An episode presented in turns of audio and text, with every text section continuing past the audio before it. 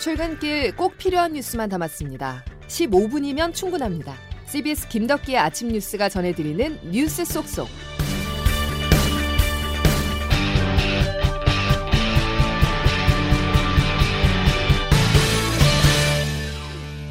여러분 안녕하십니까? 5월 30일 김덕기 아침 뉴스입니다.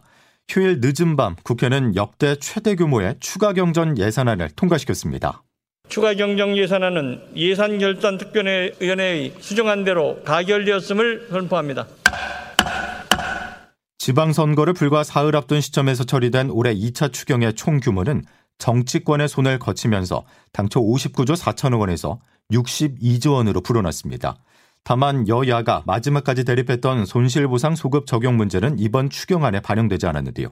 이르면 오늘 오후부터 소상공인들의 통장에 최대 천만 원까지 지급될 예정입니다. 누가 얼마나 받는지 양승진 기자가 먼저 보도합니다. 이번 추경안은 코로나 손실 보전금 지급 대상 매출액 기준을 30억 원 이하에서 50억 원 이하로 높였습니다. 구체적으로 국민 371만 명이 600만 원에서 1000만 원씩 손실 보전금을 받게 됩니다. 국무회의 통과 이후에 다 통과를 하면은 오후부터는 지급이 가능합니다. 3, 4일에 걸쳐서 다 지급될 것이다. 그렇게 정부로부터 보고를 받았습니다. 소상공인뿐 아니라 매출액 30억 원 이하 기업까지 지원합니다.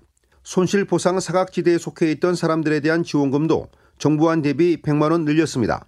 특수고용, 프리랜서, 문화예술인은 1인당 200만 원, 법인 택시, 버스 기사는 300만 원을 받게 됩니다. 물가 급등으로 어려움을 겪는 저소득층과 취약계층, 약 225만 가구에도 긴급 생활 지원금을 지급합니다. 4인 가구 기준 75만 원부터 100만 원까지 한시적으로 지원합니다.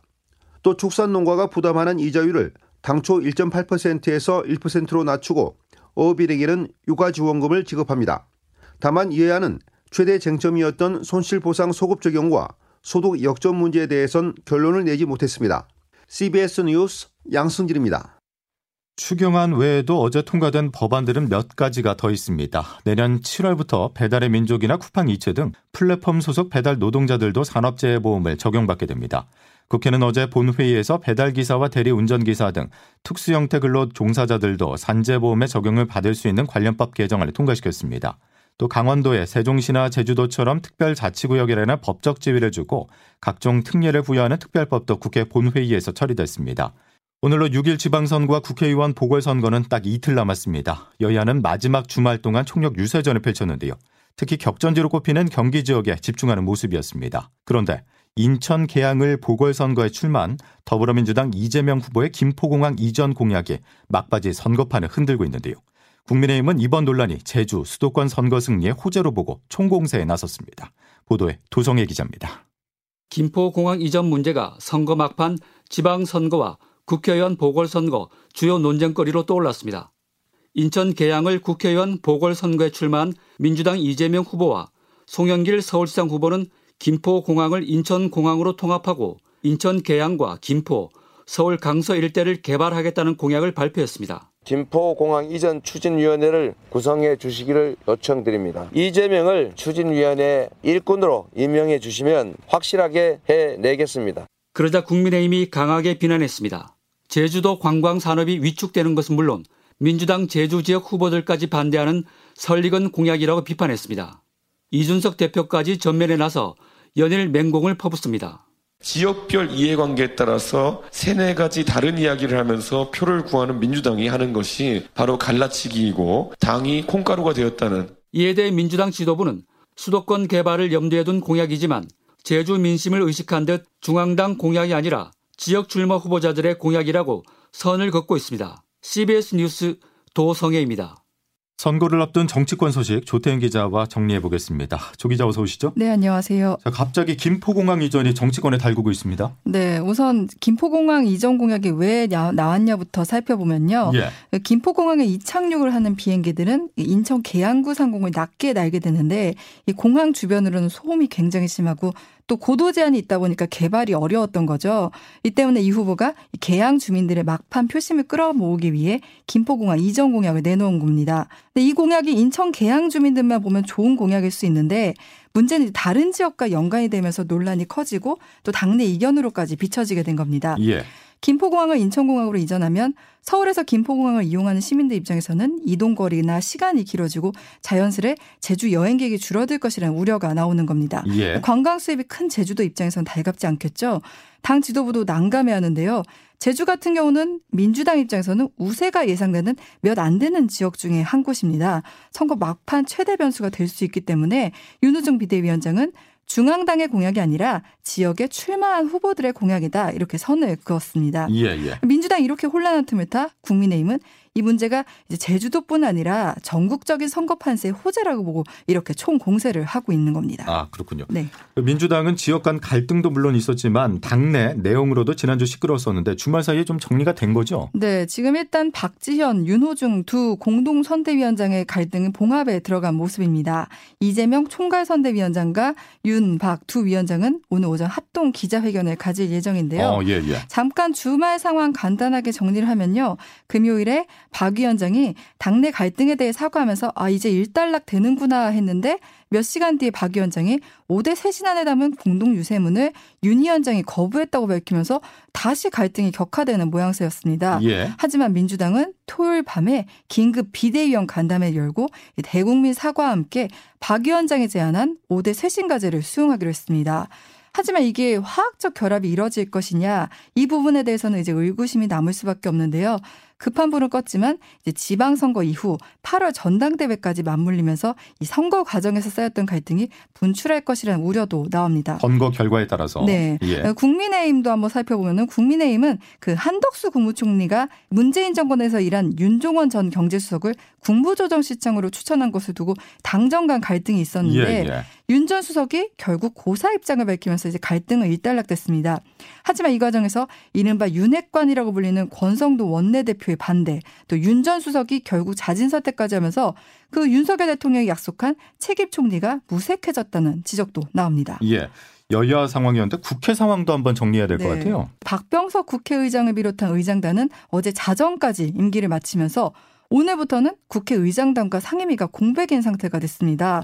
바로 법사위원장 자리를 놓고 여야가 힘겨루기를 하면서 갈등을 빚고 있는 건데요. 예, 예. 국민의힘은 이 법사위원장을 국민의힘이 맡기로 했던 합의만 지켜진다면 원구성은 일사천리로 이뤄질 것이다 이런 입장인데 민주당은 원구성 문제와 국회의장단 선출은 별개라고 맞서고 있습니다. 예. 민주당은 상임위 원구성이 이뤄지지 않으면 인사청문회도 열 수 없게 된다. 행정부 공백이 우려된다 하고 있지만 국민의힘은 장관은 국회 동의 없어도 임명할 수 있다. 이런 입장입니다. 6일 지방선거 전까지는 원구성 협상이 사실상 어려울 것이다. 이렇게 보고 있습니다. 예, 알겠습니다. 여기까지 정리하죠. 조태인 기자였습니다. 프랑스에서 들려온 반가운 소식으로 이어가겠습니다. 충무로의 명 콤비로 소문난 박찬욱 감독과 송강호 배우가 각자 영화로 칸 국제영화제에서 감독상과 나무 주연상을 받았습니다. 한국 작품이 경쟁 부문에서 동시 수상을 한 것은 한국 영화 사상 처음 있는 경사였습니다. 장성주 기자의 보도입니다. Award for mise en scène goes to Park Chan-wook for decision to leave. 칸 영화제 감독상에 호명된 박찬욱 감독. 영화 헤어질 결심의 주연 배우 박해일 씨와 포옹한 뒤 환한 미소와 함께 단상에 올랐습니다. 극장의 손님이 끊어지는 시대를 겪었지만 극장이라는 곳이 얼마나 소중한 것인지 우리 모두가 깨닫는 계기가 되게 됐습니다. 박찬욱 감독은 우리나라 영화 감독으로는 2002년 영화 치와선의 임권택 감독 이후 두 번째로 칸 영화제 감독상을 수상했습니다. 개인적으로는 2004년 올드보이 심사위원 대상, 2009년 박쥐로 심사위원상을 받은 데 이어 세 번째 트로피입니다. The award for best actor goes to Song Kang-ho.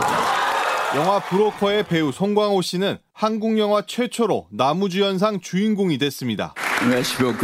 너무너무 감사하고 영광스럽습니다. 송광호 씨는 오후 1시 30분 영화 브로커의 고레에다 히로카즈 감독, 배우 강동원 씨와 이지은 씨, 이주영 씨와 함께 인천국제공항에 도착할 예정입니다. 박찬욱 감독은 오후 4시 50분 배우 박해일 씨와 입국합니다. CBS 뉴스 장성주입니다. 영화 기생충에 이어서 드라마 오징어 게임까지 그리고 이번에는 또 다른 영화로 국제영화제에서 인정을 받았습니다. 이번 칸 국제영화제 이관왕은 한국 컨텐츠가 세계 주류 문화로 올라섰음을 보여주는 쾌거라 할 수 있습니다. 이어서 장규석 기자입니다. 미국의 오스카와 프랑스의 칸은 물론 전 세계 안방을 차지한 넷플릭스까지 한국 컨텐츠의 저력은 어디서 나오는 걸까? 무엇보다 일제의 식민 지배와 군사 독재, 민주화 투쟁 등 숱한 고난과 역경을 이겨낸 역사적 배경에 역동적인 한국 사회의 특성이 겹치면서 다양한 이야기거리에 힘을 부여하고 있다는 분석입니다. 배우 송강호 씨입니다. 국민들은 항상 변화하고 항상 열심히 하고 정체돼 있으면은 발전할 수 없는 또 디지털 강국으로 누구나 콘텐츠를 만들 수 있는 환경 속에 웹툰과 웹소설 등 다양한 디지털 기반 콘텐츠들이 끊임없이 이야기를 생산하고 있고 이것이 드라마나 영화, 게임의 소재가 되고 있는 점.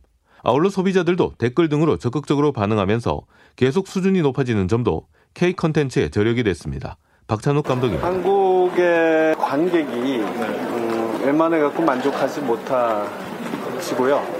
흥미로운 점은 감독상을 탄 박찬욱 감독은 중국 배우 탕웨이와 남우주연상을 받은 송강호 배우는 일본의 고레에다 히로카즈 감독과 영화 작업을 했다는 부분입니다.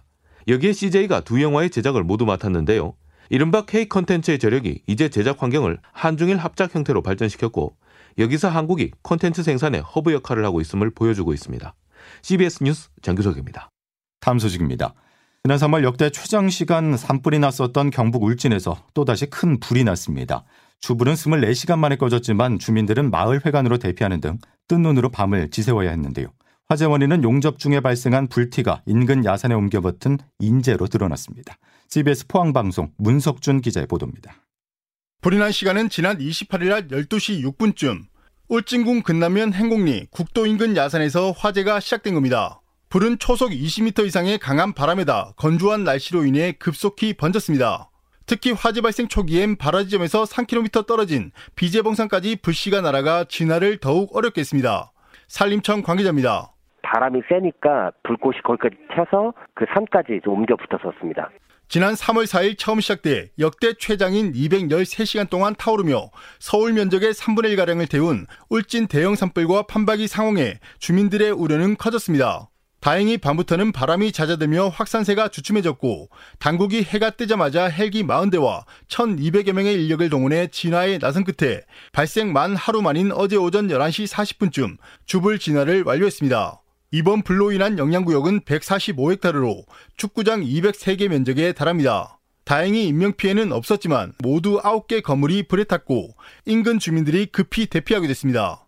이번 불은 도로 낙석 방지망 설치를 위해 용적 작업을 하던 중 불씨가 튀어서 일어난 것으로 드러난 가운데 당국은 50대 작업자의 신변을 확보해 조사하고 있습니다. CBS 뉴스 문석준입니다. 이제 기상청 연결해 날씨 알아보겠습니다. 이수경 기상 리포터. 네, 기상청입니다. 예, 출근길에 비가 내리는 곳이 있죠. 네, 현재 수도권 일부 지역에 약하게 비가 오는 곳이 있는데요. 오늘 전국에 비가 내리면서 낮 동안의 더위가 주춤하겠습니다. 오전까지 전국적으로 가끔씩 비가 오는 날씨를 보이겠는데요. 중부지방과 일부 전북지방은 오후에도 한때 비가 내리는 곳이 있겠지만 예상되는 강우량은 5mm 미만으로 매우 적을 것으로 보입니다. 참고로 산불이 발생했던 울진 지역은 오늘 흐린 날씨만 이어질 것으로 보이는데요. 동해안과 경상도 일부 일부 지역은 현재도 건조특보가 내려진 가운데 특히 더 화재 위험이 높다는 점 유의를 하시기 바랍니다. 현재 아침 기온 어제보다 오르면서 서울은 20도 안팎인데요. 한낮 기온 어제보다 떨어지면서 25도 이하를 보이는 곳이 많겠습니다.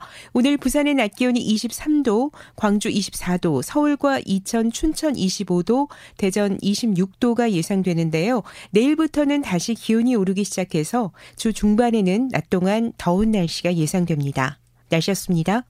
요즘 회식이 잦아지면서 귀가가 늦어지는데 택시는 안 잡히자 많은 분들이 개인형 이동수단 킥보드를 이용하고 있습니다.